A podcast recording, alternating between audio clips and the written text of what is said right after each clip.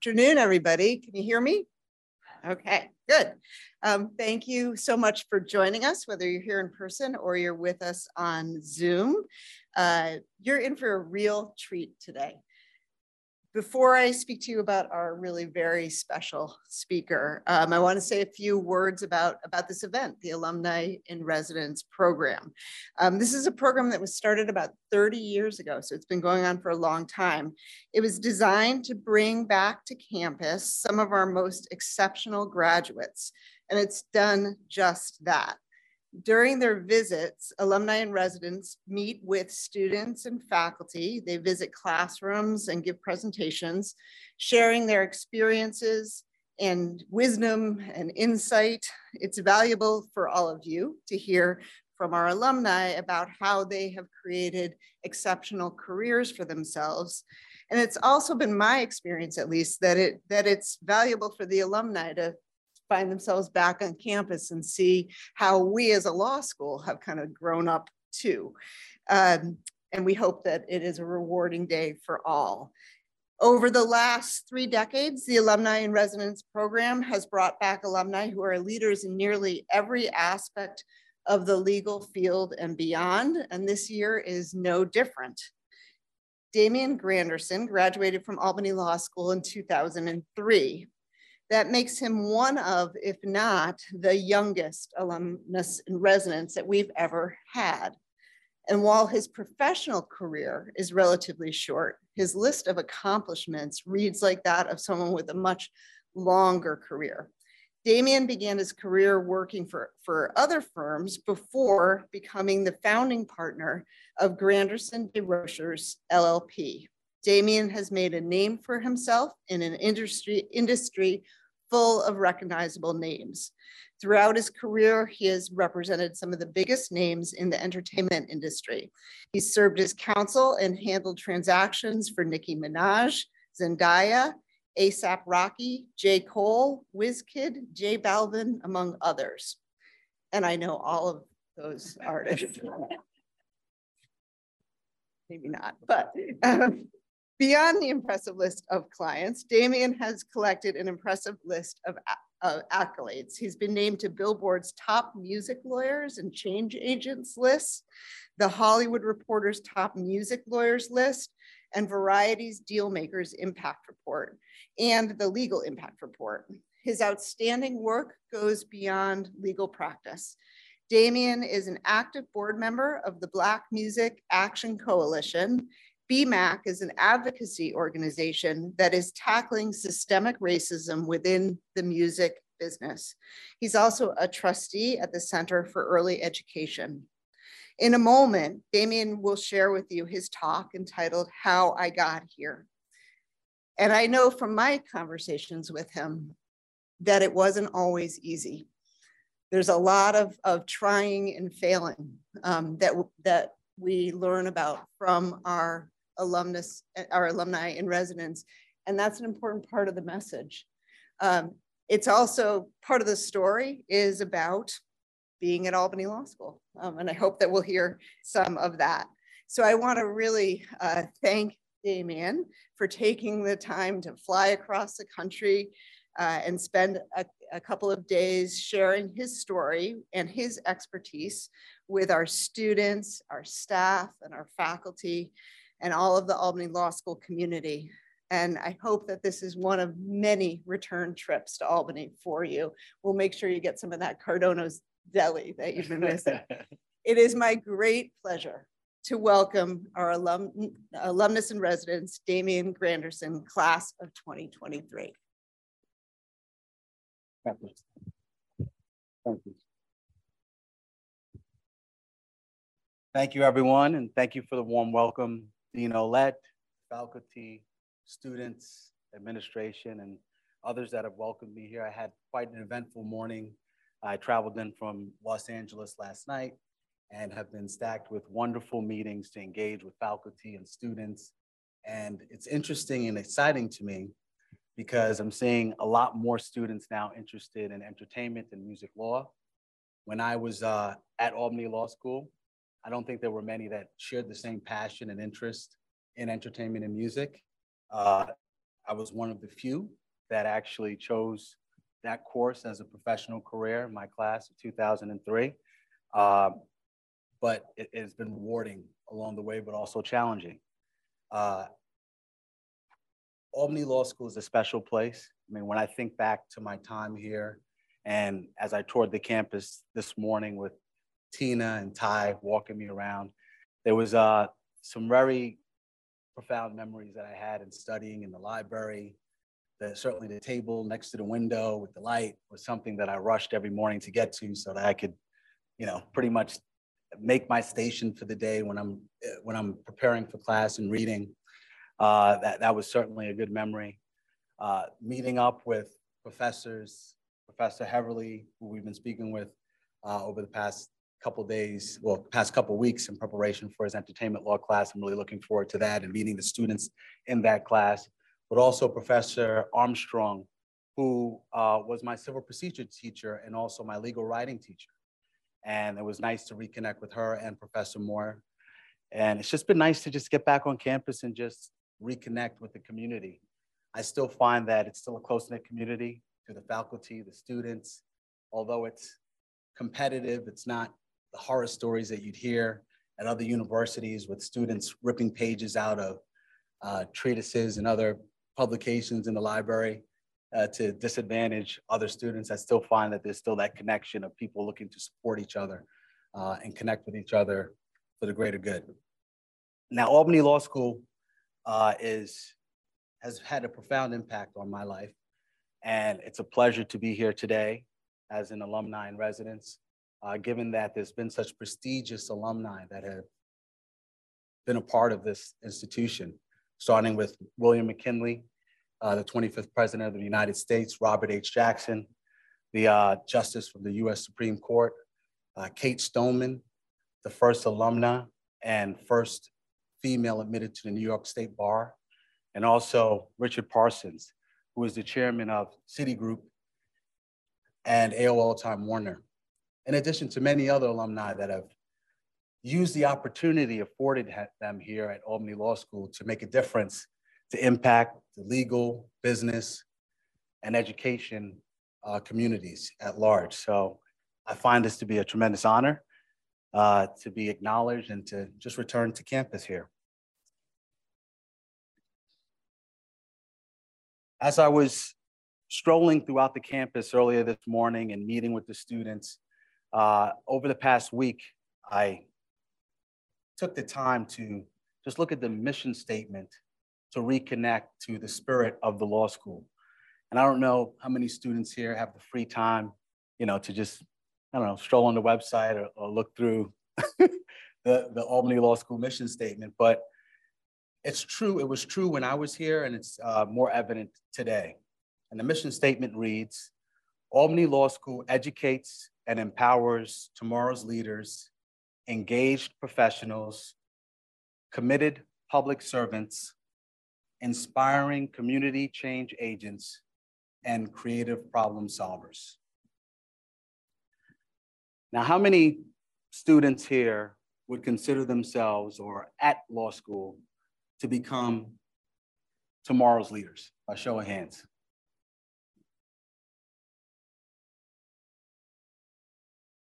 Is that it? How do you intend to be tomorrow's leader? with the education that you will receive here at Albany Law School?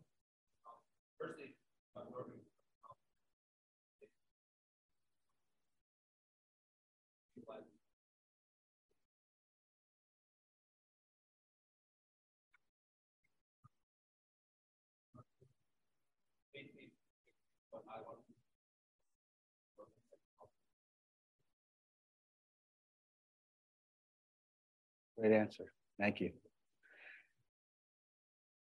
Anyone here at law school, by show of hands, here to become an engaged professional?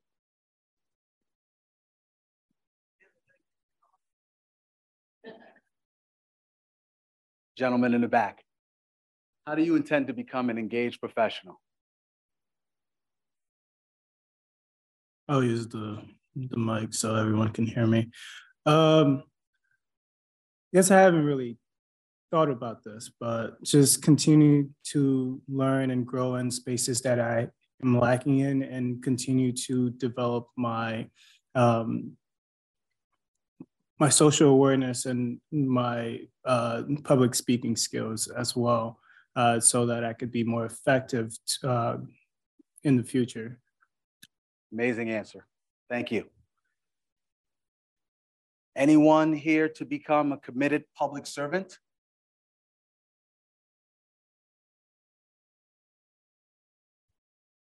I'm assuming the question is, how do I see that? How do you see that? Correct. Okay.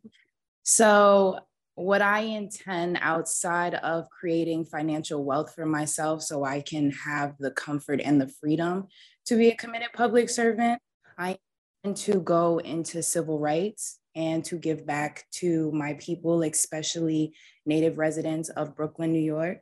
Okay. I intend to take this education and serve them and teach them things that are not usually in our areas or our communities. Yeah. Excellent answer. Thank you. How about inspiring? Is there anyone here looking to become a community change agent by show of hands? Don't get shy now. Come on. Community change agent.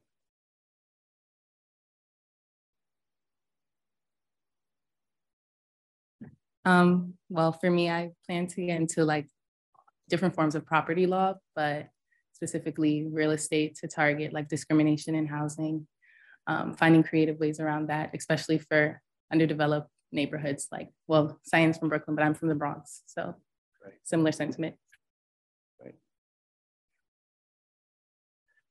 And anyone here to become a creative problem solver? How do you see yourself being a creative problem solver? Um, just kind of working. Obviously, we have the rules that we have to stick to, but law really only sees progress when people are willing to go outside the restrictions of those rules, obviously within their limits.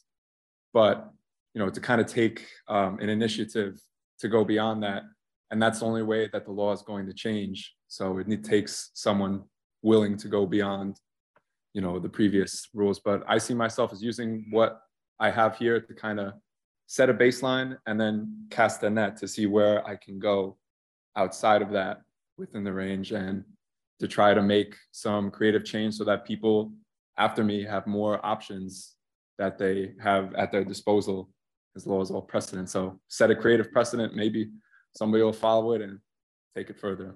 That's the goal. Thank you. Any other creative problem solvers in attendance?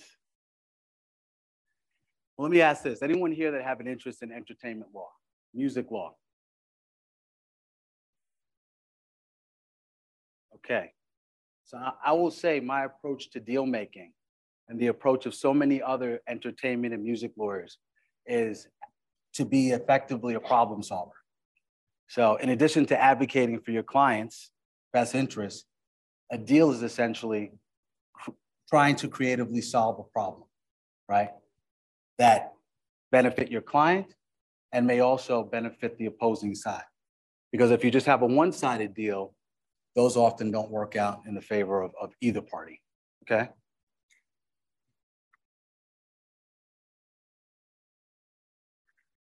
In talking about my journey or thinking about my journey in entertainment law to become a music lawyer and first generation lawyer in my family, uh, I think it's important to have a to really know your why, right?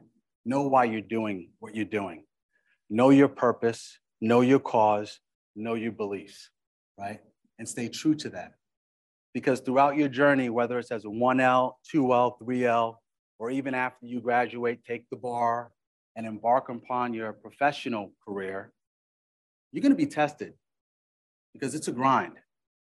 And so long as you know your why, that will push you through that will push you through adversity and failures that you will inevitably face. If you know your why, it will be, provide you with the passion, the drive to get through your obstacle.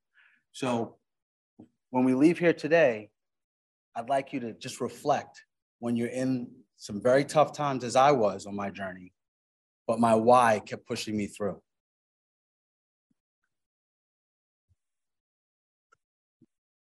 So how I got here. Um, th- these photos, uh, most of them are courtesy of my mom, who actually keeps every little thing, uh, whether it's photos, uh, just other items as I grew up. And, you know, uh, she, she's very proud of that I'm here today and actually was thrilled to pull some of these photos and other items so that I can use for this presentation. So my background, my parents were, are from Trinidad and Tobago, which is a small island in the West Indies. And they migrated to United States and New York in the 1970s. I was born in 1977. I have an older sister, Donna Russell, who's based in uh, Oberlin, Ohio, and she works at Oberlin College. And our parents, my parents really instilled at an early age uh, discipline, education, hard work, and integrity. That's something that's critical to, I believe, my success, and something that they not only instilled in my sister and I, but something that they demonstrated on a daily basis.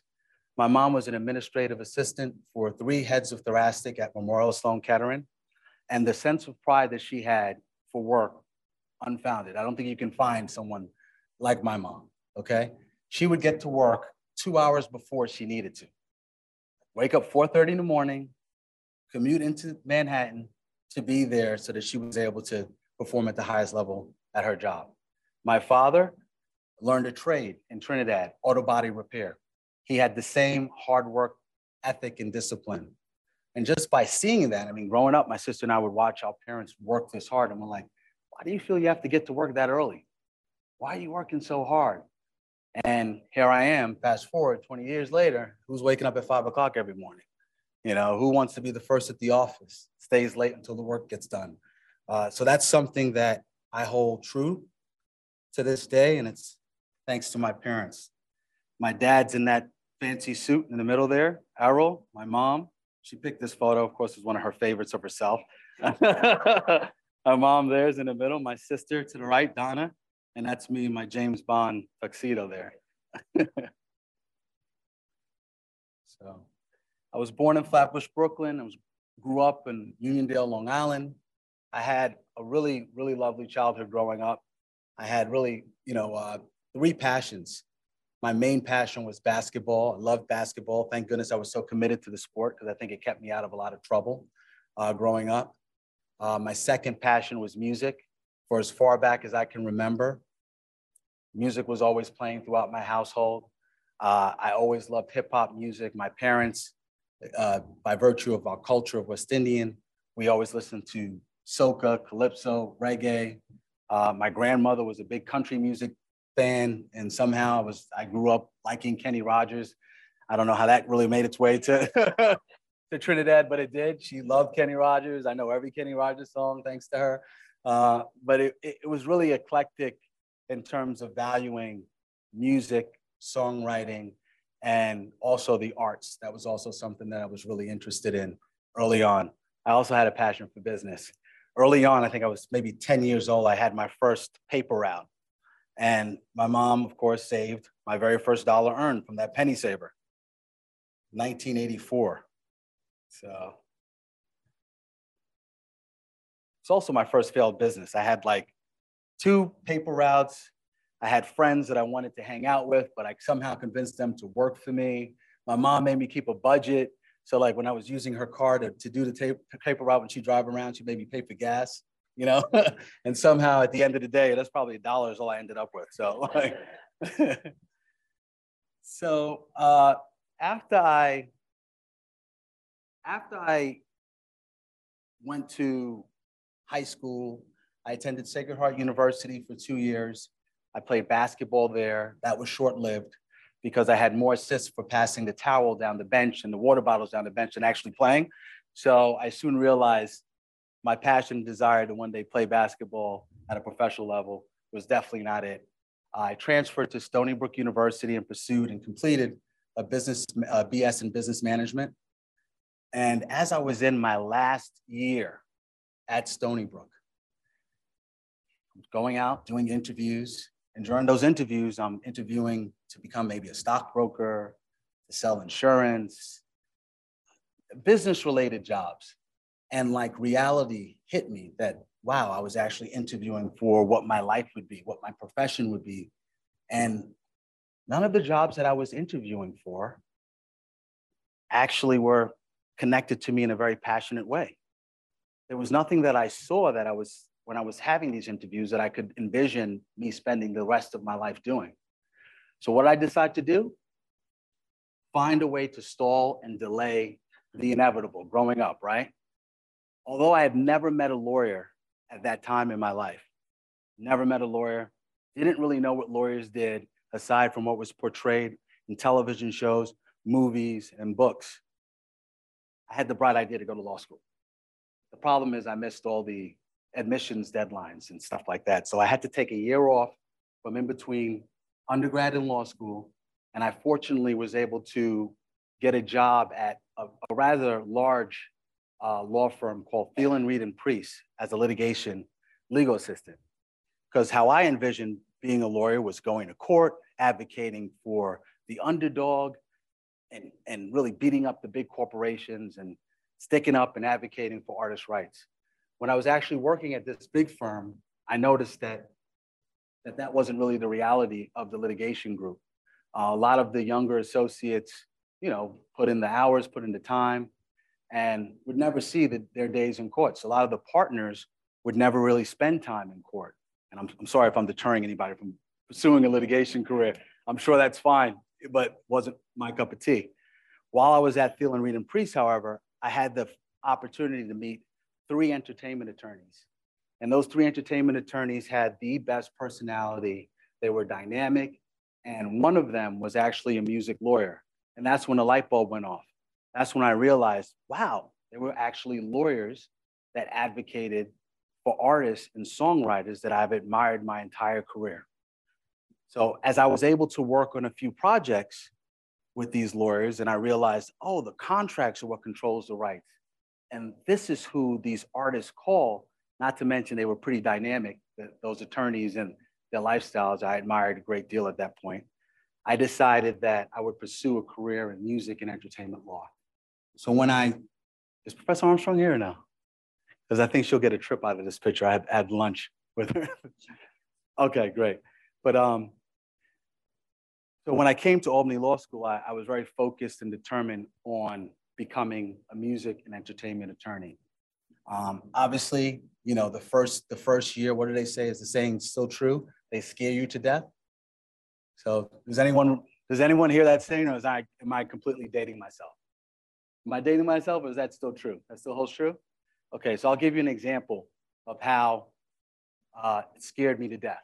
So this is like maybe the first week of law school where they provide you with a packet. It's supposed to, I guess, be, from what I thought, orientation. So you're going in there, there's a auditorium full of students. They have their materials. You're supposed to read the materials and be prepared the next day. Of course, I didn't read it. And I'm sitting in the back of the class, and two rows in front of me is a student named Thomas Kernan who was probably the number one or two ranked student in our class. Truly brilliant. I'm sure he wasn't the first generation attorney. I'm sure like he knew exactly what he was doing. In fact, I feel like first year he could have went out and practiced law and he would have been like, he was brilliant. And the, you know, of course, what happens, Dean Moore, who was a torts professor, called on Thomas. And that was the first time I actually had the opportunity to witness the Socratic method of teaching boy, was I scared. I had a fear of public speaking, wasn't my comfort zone, and I was unprepared. So here he goes, getting peppered by Dean Moore, briefing the case, and he's nailing it. He is nailing it. And I'm sitting there, like, wondering, what am I going to do to get out of here? Because she's calling on other people as well. Like, do I get up and like go to the bathroom? No, I'm to make it. I'm to make a spectacle of myself. I'm definitely to get called on. So I'm just shrinking in my chair right? Totally scared. So that's one example of how I was scared to death, right? The second example of how I was scared to death that kind of relates more to my career path was after first year, we started going on interviews, uh, you know, for 1L Associates uh, position at law firms. I was applying to a ton of jobs, and I actually had an opportunity to interview with a rather large law firm that had a smaller uh, entertainment and music practice. And when I went to the interview, met with a bunch of other groups, litigation group, property group, and then I, they squeezed in for me an opportunity to, to interview with an associate in the music group. Provided him with my resume. I did okay. I wasn't, you know, top 10% of the class. Was on law review. My grades were solid enough. Was feeling good about myself. Provided him with my resume. And he must have looked at it for 10 seconds, threw it back in my face, and said, Listen, if you really are passionate about pursuing a career in entertainment law, your resume needs to scream that you will live and die by, by your choice to be a music lawyer. And I'm like, I'm like sitting here and I'm like, just gut punch.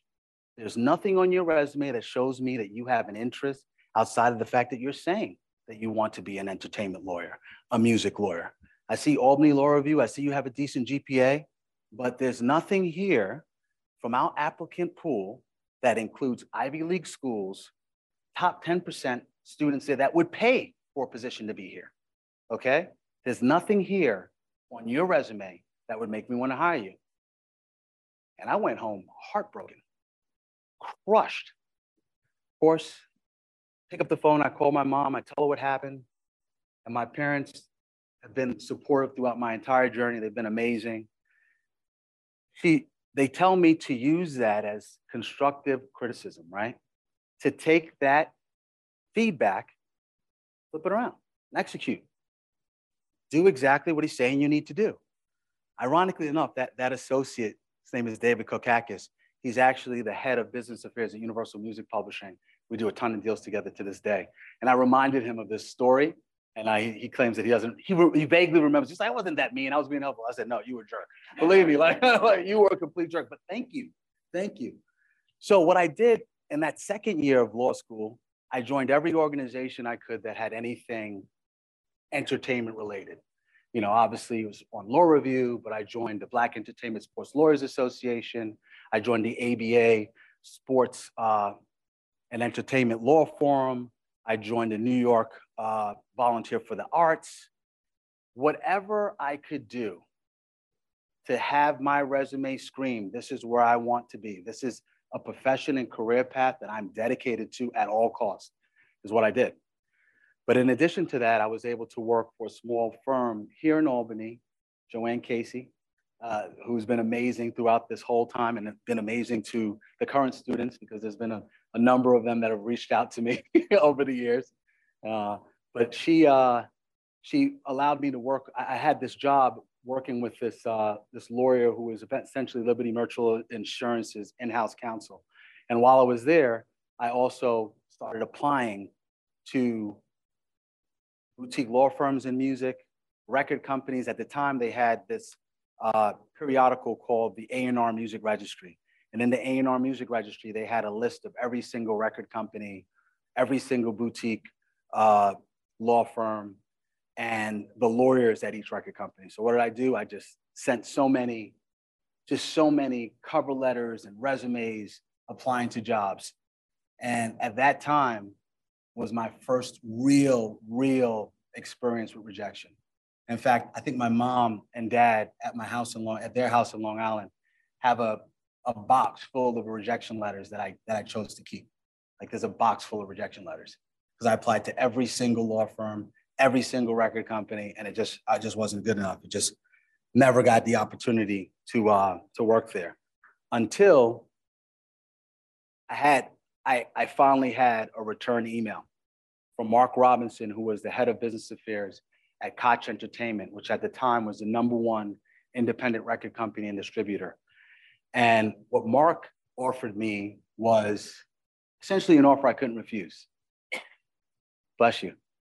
He asked, he said he would provide me with an internship, a free internship, if I would commute three hours down from Albany to New York at Koch Entertainment.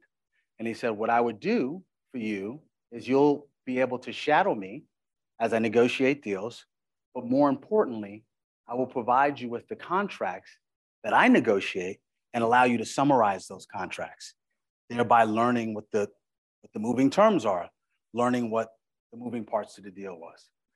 So I said, hey, that, that sounds great, but can you at least pay for my gas fare, train, anything? No, we don't offer any compensation, which probably is illegal, but sorry, Mark, if I'm blowing you up. But, but you know, it, it, it, it was an opportunity for me, but it also, under the circumstances, I had to really figure out a way for it to work. And in order for it to work, I was able to have another job at a very notable firm here, Hiscock and Barclay. I believe the name changed, but I essentially had two jobs that summer. From Monday to Wednesday, I worked at Hiscock at Barclay as a law clerk. They paid me, they were fantastic. I worked in, you know, I had litig litigation, I had exposure to the litigation group, the property group. It was amazing. They, they were awesome. But again, it wasn't my passion. I found my passion when I drove down to the city and interned at Koch Entertainment. It was like, I don't know, it was like Disney World to me. You know, it was seeing the dynamic of Mark negotiates, the dynamic of the artist coming in and out, and learning the business behind the contracts is something that I think has have serves me well as a talent lawyer today. Uh, so while I was while I was there, I then went into my third year of law school. I continued on at Hiscock and Barclay and couldn't really continue on on a full-time or even part-time basis with Koch, but I would still stay in touch, come back and forth with uh,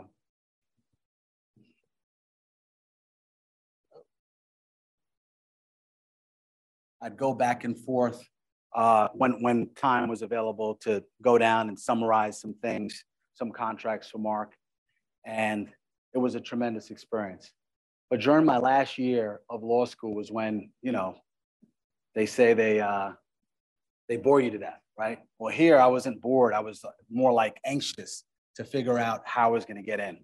Because of course, Koch didn't have an opportunity for me at the time to hire me after after uh, law school, and I was so hell bent on getting into the entertainment and music industry that I, you know, that I just I, I had an offer to work at a pretty notable firm here in Albany, but it wasn't in the area of my choice, and I decided to pass on that offer against my parents' wishes and, and relocate back to the city and try to make my way the only opportunity that I was able to really secure when I came back to the city was uh, as an unpaid intern at Def Jam Records in the lifestyle marketing department, not in the business affairs department, not in the business department, but in the lifestyle marketing department.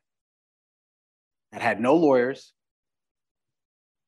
I don't even think they had college graduates what I was essentially doing at Def Jam was making cold calls to local DJs, regional DJs, college DJs to basically make them aware of what the upcoming releases would be for Def Jam. And that wasn't for a long time because within six months, there was a corporate shakeup and Lyor Cohen left with the Thomas Lee Partners to acquire Warner Music Group. He was the chairman and CEO at the time that I was there. And LA Reid came in and there I was, now, my plan didn't work out. I wasn't able to parlay my, my position as an intern in the lifestyle department to the business affairs department. I was actually back home trying to figure it out. And what I did was the relationships that I made throughout my time of outreach and rejection, I continued sending back out those cover letters and resumes part of a large part of this presentation, you're going to hear about a lot of rejection, a lot of adversity, because that's what it takes if, if you really have a desire to pursue a career in music and entertainment law. It's it's very niche area of law, very challenging, very competitive, and very difficult to get into. But um, as I did the rounds, I was very fortunate because Mark Robinson had then accepted a position to take over as the head of business affairs at Warner Music Group and he was leaving Koch. So what I did when he left is he offered me a position as a junior attorney at Koch. And they had a more senior attorney come in at the same time. And he wanted me there because I had more institutional knowledge than this new lawyer. Not legal knowledge, but institutional knowledge. And I worked my tail off. I think I must have done over 300 deals when I was at Koch. And although my desire was always to essentially work on the talent side, that was really my first job and opportunity. Um, here's, a, here's a picture I forgot to mention. When after I spoke with David Kokakis, I joined the negotiation team and went all in on negotiation, mediation. This is a photograph of Albert Berry, who was in my class, myself, when we won the Donna Joe Morse negotiation championship. Thank you, Professor Moore. and this is uh, graduation day, May 2003, with Dean Guernsey. My parents, they couldn't be happier, my sister. And here's uh, just, I don't know if anyone's familiar with Koch Entertainment, but at the time, Koch was, at least that's what they said, Koch was the leading independent record company and distributor. And when I was there, what that really meant was they had a large volume of transactions because Koch, the, the place that that company essentially played in the greater music and record industry was that was the label that artists went to when they weren't ripe enough to get signed by a major. So most of you may have heard of Atlantic Records, obviously Def Jam Records, Interscope Records, Warner Music Group.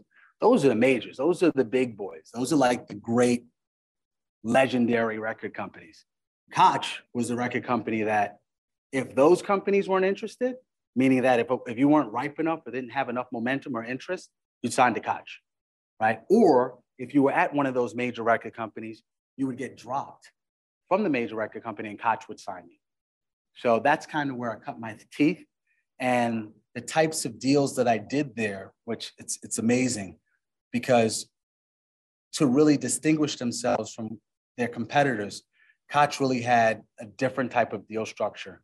It was primarily this hybrid distribution type of deals, not to get too focused on the types of deals, but I just think it's interesting because those are the types of deals that are really prevalent today, like where artists are controlling and owning their recordings. And instead of signing away all of their rights and receiving a royalty, they're now in a position where they can negotiate a profit share or a, a distribution deal, which is more favorable. So doing, starting out my career as an in-house lawyer at Koch Entertainment One, which later acquired Koch while I was there, uh, really cut my teeth on understanding the business and those structures so that now when I'm representing talent, I'm at an, an advantage in, in any negotiation.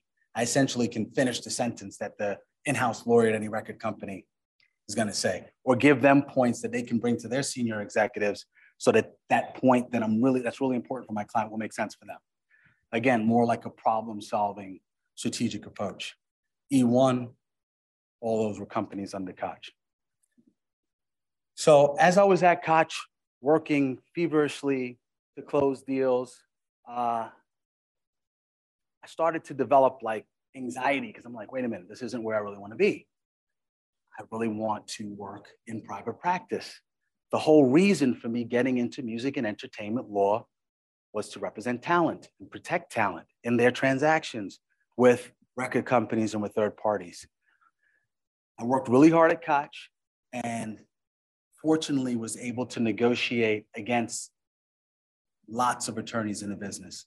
In fact, that was also a really good learning tool for me because by negotiating against so many different lawyers in the business, you kind of you have a sampling of what's effective and what's ineffective in terms of approach, in terms of style. And I was fortunate to negotiate against Fred Davis, who was Clive Davis's first son, who was the founder of Davis Shapiro, Lewit Hayes at the time, and Steve Shapiro, who also co-founded the firm. Uh, and also my current partner, Guy Blake. Uh, and it was a really spirited negotiations.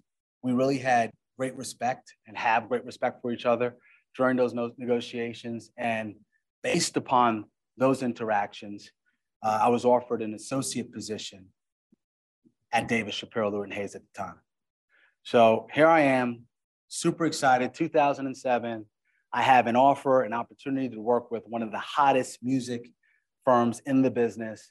Uh, at the time, Fred Davis was transitioning his practice from, I mean, he was Black Eyed Peas, Britney Spears. He was like the top music lawyer, really focused on pop genre. And he pivoted because he felt the need to take on new challenges and saw the post Napster era, era as an opportunity to be creative, to be innovative. So instead of pushing back like the record industry did on downloads and what would, what would end up being streaming, Fred embraced all of these outsiders. And I remember at the firm him bringing in Daniel Ek to provide a presentation on how important streaming would be in the next 10 years. I'd be lying to you if I believed them. Like when, when it was there, you know what I mean? It was one of these things I'm like, so people aren't going to want a physical CD to look on the back of the liner notes and know where the, like who the producer was on the record, where it was recorded. And here we are today. All that information is available on your, you know, your iPhone or your personal devices. Uh, the Davis Shapiro experience was was a was a great one, and I was fortunate enough to meet with a number of students uh, early in the day, and they always they were asking me like, you know, so when you start working the firm, what is the way that you can use to separate yourself or to stand out? And I, I can just recall, you know, the hard work, the discipline that was instilled in me by my parents, and just the reality of observing the fun parts of the business as a practitioner, as an entertainment lawyer, they're not too fun parts. So what I did when I when I was at Davis Shapiro, I looked at the senior partners and I observed what parts of their job did they really enjoy? What parts of their job did they not enjoy? And I made a really calculated decision that my clients wouldn't only be the clients that were outside of the firm for deals that we would service for the senior partners, but also the senior partners. In other words, if there was a, a senior partner that enjoyed when the big deal was ready to get signed and presenting to the client, I'd make sure that that senior partner was there for that moment and brief that partner so that they presented to the client because that made them feel good. If there was an opportunity to provide a presentation for an opportunity to represent a new client, I made sure they were a part of that. All the other stuff, all the headaches, the daily maintenance, the, the you know, challenging phone calls, I took care of it.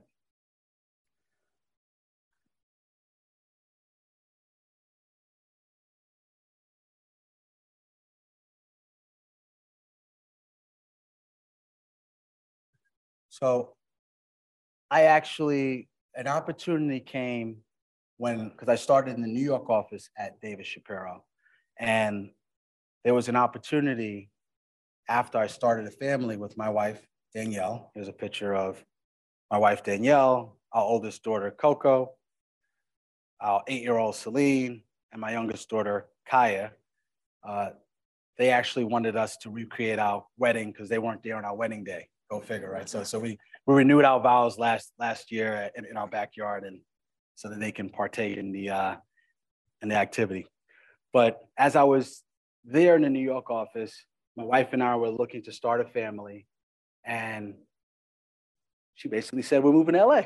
so I said, "Okay, honey." So, so it was like before I even moved there, I was pretty much spending a lot of time in LA because the business was so challenging at that time, post Napster, that you had to find other ways to add value to clients.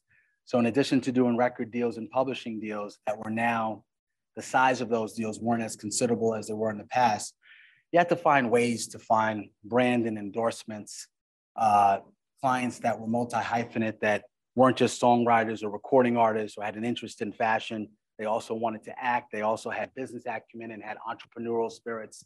So those were, those were, you know, spending time in LA where it's heavily concentrated with people in that area, particularly folks that work behind the scenes there. I found it to be very beneficial at that point in my career to start traveling back and forth from New York to LA. And we ultimately decided to move to start our family. And it was a great, a great move because by being in LA, it allowed me to have the opportunity to take on more of a leadership role in the Los Angeles office of Davis Shapiro. And after joining the firm in 2007, I became a senior partner in 2012 uh, because there was some there was a shakeup in the, in the management uh, at Davis Shapiro.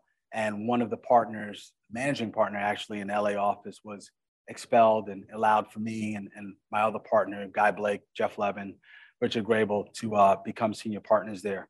And Guy Blake and I were essentially, it was Guy Blake, myself, and like a potted plant. And we went about it really in terms of building up that office in a very methodical way. It, we, we, we, coined it like the no a-hole policy. So we were looking for lawyers that shared in our passion for the arts and we're hard workers and would work in a really collaborative fashion. As you start working at law firms, you'll see every law firm kind of has a different approach. Uh, but what's consistent across most law firms, it's a siloed approach. So there'll be one senior partner, he works with, he or she works with a few associates, and they're part, even though they're part of the firm, it's more like they're sharing rent. There's not much collaboration unless it's a legal question here and there. Uh, my approach has been different for the, for, during the course of my career. I've always tried to find lawyers that were more skilled or smarter than me in areas that I, I felt like I could use. And Guy Blake, for instance, he's, uh, he's been my partner for 15 years in the practice of law. Prior to that, he was like head of business affairs at music public uh, at Warner Chappell Music Publishing. I think I know publishing really well. I think I'm a pretty good publishing lawyer. He's a really good publishing lawyer. He's a really good, really good publishing lawyer. So the dynamic that we have as a firm in that LA office at the time was one where instead of just having one lawyer work on an account uh, or two lawyers work on an account for a client, we'd have a team of lawyers based on the needs for the client. And then I started seeing, wow, this is being really well received by the clients that we're working on. You know, they, they're really enjoying the dynamic of having an expert come in for fashion, an expert come in for endorsements and sponsorships, an expert opine on a publishing contract, or my bread and butter, uh, overall strategy or distribution deal, license deal, uh, or a structure, you know, uh, pertaining to corporate and entertainment finance. We also were able to bring in a corporate lawyer. I left Big Law because he really shared in the vision of what we are doing in the LA office. Uh, in July of 2019, after really looking at where we were as a unit in the LA office of, of Davis Shapiro, Lewit Granderson, and Blake, uh, we then started to think about new challenges, new opportunities, and felt that it was the right time to create, create a firm that really embodied our own vision. I started seeing clients of mine like ASAP Rocky or at the time Cardi B, uh, Ne-Yo, that really started not only having an interest in recording and songwriting, but also acting producing, directing films and music videos, wanting to own their own fashion lines. So, from people that I met early on in my journey, and it's, it's really cool to say, people that I met as I was in law school and I met through BESLA conferences or through ABA conferences, we've managed to keep in touch. We've managed to refer business to one another and, and build upon a real rhythm and respect and when it came time to start our own firm, we all had alignment in terms of the vision, where it really is an honor to represent clients that are multi-hyphenate, and it's our responsibility to super service their needs and their objectives. That's where the idea of Granderson Des Rochers came from. We started to see that we needed an expert in new media and uh, technology and that's Elizabeth Moody at the top to the right. She, uh, she worked closely with Fred Davis when they were doing deals to legitimize digital service providers like Spotify. Uh, she is creating the law in new media and technology and just doing a great job. I learn something new from her every time uh, we have a conversation. Andre Des Rochers next to her, he's a TV film lawyer, has a similar story as, as, as my own. He left big law to then work at a boutique, took a substantial pay, pay cut to work at a boutique TV production firm. He's now one of the top TV film lawyers representing talent and, and some really notable production companies. And I thought he would be great. This is Guy Blake in the upper left-hand corner. And, you know, we have 20 lawyers today between New York and LA. I'm based in Los Angeles. And it's truly like a pleasure and an honor every day I go to work. I mean, I really like when people say, How are you doing? I say, I'm living the dream all the time. And it could be the most challenging day. But what gets me through it is because I know my why. I know the adversity, the challenges, the failures that I've experienced. And those were the best life learning lessons for me. I think everyone's different. I had no plan B. Like I was going to make it, like I wasn't accepting anything less. And I felt like I knew my why. And that's what got me through it.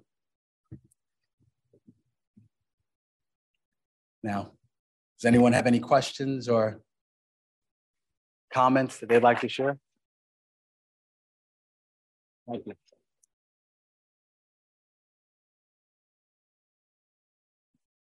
Any questions?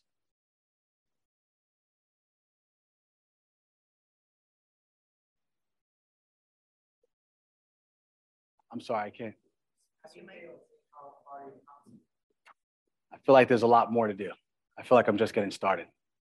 Certainly proud of what I've accomplished thus far, and I've enjoyed the journey. But uh, you know, it's it's not just me. Like I indicated earlier, I have tremendous partners. I have a tremendous foundation. My wife is really a great partner to me. She's a wonderful wife, but also a great partner to me because there are a lot of sacrifices that have been made along the way.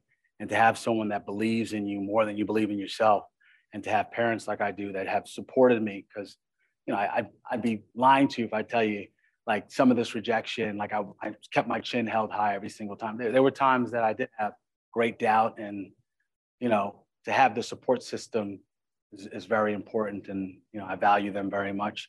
Uh, and as far as, you know, I'm, I'm proud of where I am, but I feel like I have an obligation to mentor the lawyers that are with the firm so that they can go on for years and years and do even better than we've done thus far. So uh, to answer your question, I feel like we're just getting started. It's been fun, and, and I'm proud of where we are thus far. Thank you. So I kind of um, just hearing your story, kind of see myself uh, uh, and you, or uh, whatever way around it is. Um, throughout your journey, what would you would the, would you say there would be something that you would want to change, or do you wish you could change anything about your journey uh, up to this point? That's a great question. And the answer is my journey is my journey. I own it. Right. And like I said, the adversity, the challenges that I had to overcome to get to where I am, and even the challenges that I experience now on, on, on a daily basis. It's like, you know, I may have a list of priorities and agendas set out for any given day, any given week. Never goes according to plan there's always something that derails what I'm going to do or what I plan to do for that day. And I'm fine with that. I've embraced that. And I'm very comfortable being a creative problem solver. You know, I'm very comfortable embracing what I the, the values and the principles that I learned here.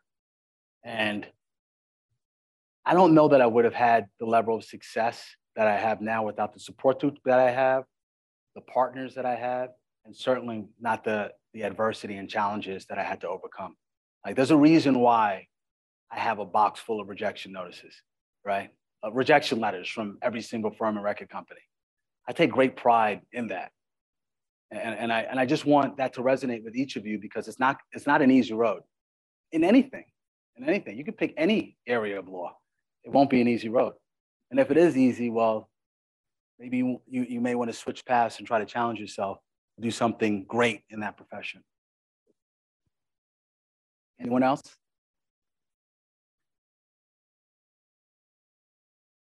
I'm sorry, I can't hear you.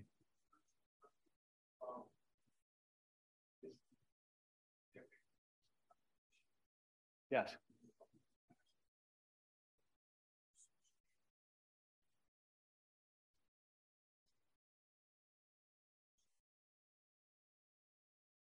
That's a good question because there are politics in most firms, and there are more senior lawyers that aren't as welcoming to a bright-eyed, ambitious young lawyer.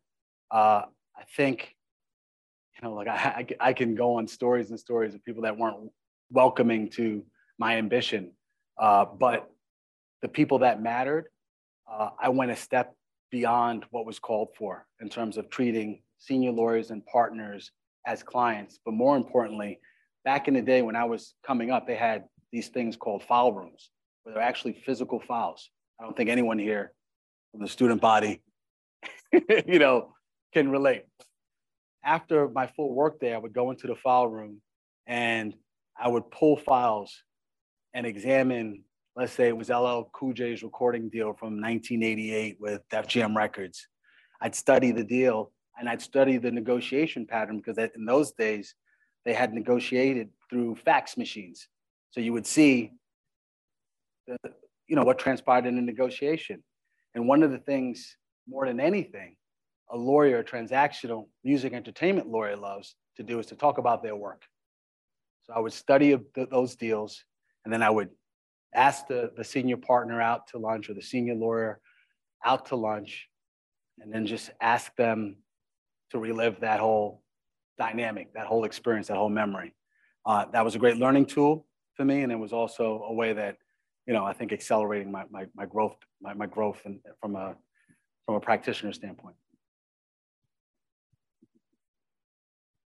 Um, throughout your practice, have you ever had a specific um, collaboration or endorsement that either you know an artist was pushing for that became you know difficult on your end, or something that maybe one that sort of the two brands ended up aligning, whereas it, you know on paper didn't really make a lot of sense at first. Um, I was just curious if you had any. It's a great question.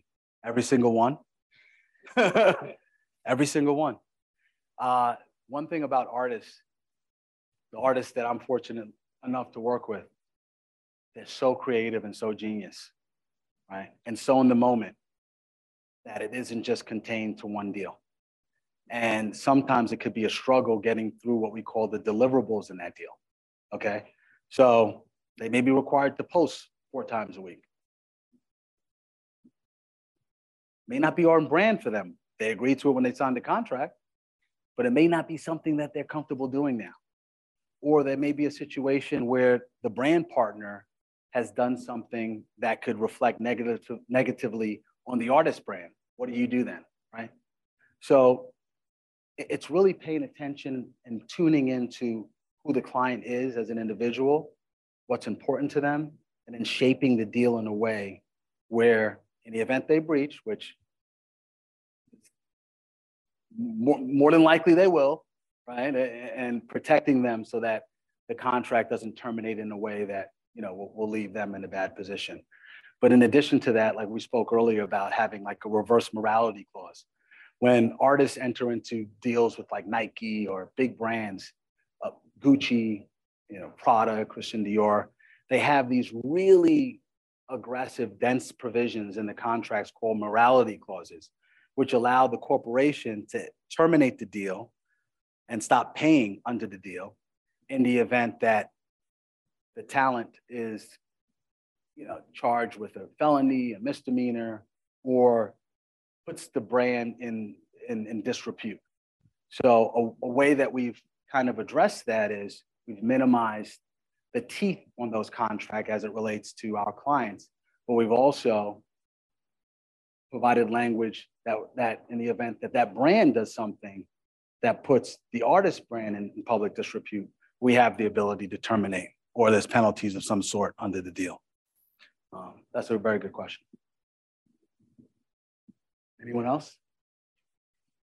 Hi.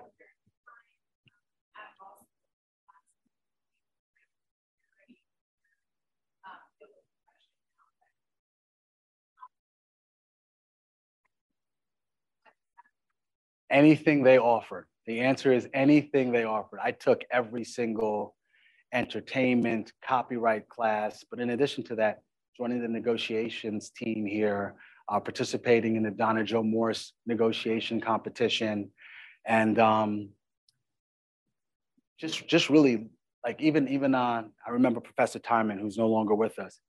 His class was one of the, one of the ones that I really enjoyed because um, you know it was just Socratic method of teaching on full display in the class. And he would just, by the end of class, he would have everyone just debating and sharing their points of views. And I think just that method of teaching um, here at this law school, it really helps you to think on your feet.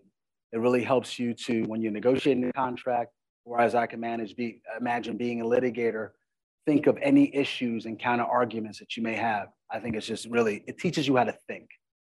The experience here at, at this law school really teaches you how to think. I think that's, that's something that I take away.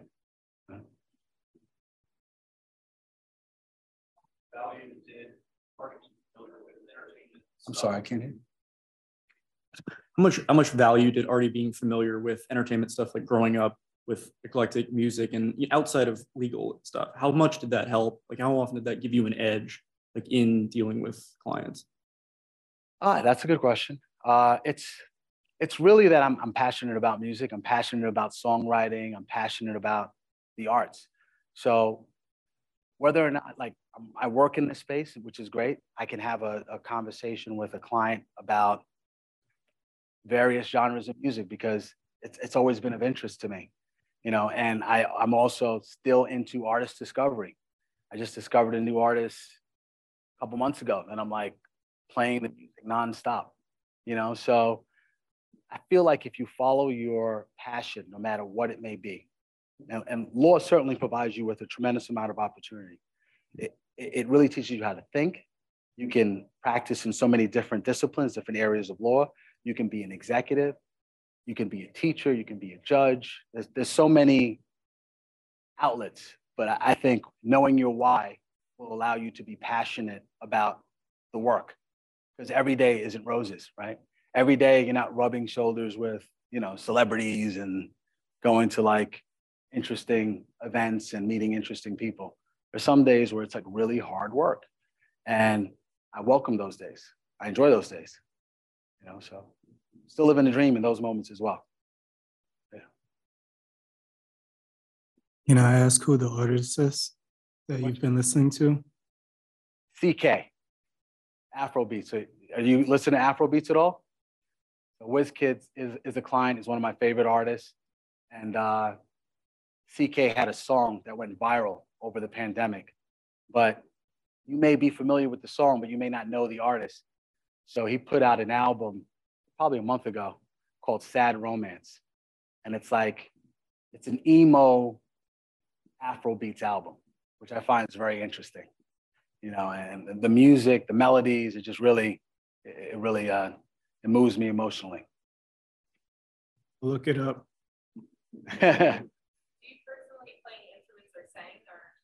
So how about that? I don't, and which which which is why I'm forcing my two oldest daughters to play piano. My wife and I are committed. Someone in this house will will know how to play an instrument. You know, so I don't.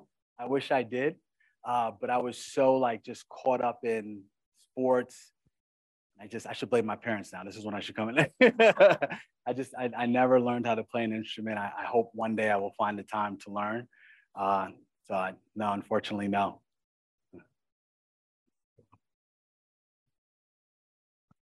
How do you go about in terms of um, new media? And you mentioned creating law around new media. Like Mm-hmm. one day you're working and there's no podcasts, and then the next day your clients want podcasts. Mm-hmm. How does your firm go about becoming leaders in that space, and what kind of research goes into that? So fortunately for us, we have two of the leading lawyers in podcasts. If you were to ask me how to do those deals, I don't know all the people. I don't know the politics of what companies are good, what companies are bad, what are their tendencies in, in terms of rights, and I certainly don't know the market. So to answer your question, you find the best lawyers to align yourself with. And fortunately for us, uh, two of our partners, Elizabeth Moody and Bianca Grimshaw, they have been in that space for from the beginning, and they know, you know. And I think as just lawyers, just paying attention to the real world. Like today, how are people consuming music? How are young kids con- consuming music through TikTok? Okay, that's a good and a bad thing because music is now more readily available than it's ever been, given the various platforms that you can consume it on. But the issue that we have with TikTok is it's only the record, it's only the song that's getting popular. There's no connection to the actual artist brand, which could be dangerous if we don't find a creative solution to connect the two. So with, with technology, with innovation, we embrace it. You have to embrace it. The, the record company was in a bad position because they chose not to embrace downloading. It's like when I entered the record industry, That's when 360 deals came about because record companies had to find other ways to earn income because people weren't buying CDs. People weren't even buying downloads. At the time, they were just trying to get uh, free music. That's changed quite a bit now. Streaming is, is uh, the predominant way how music is consumed. But I think we have to just remain vigilant in, in terms of the rights and, and embrace innovation and technology. How about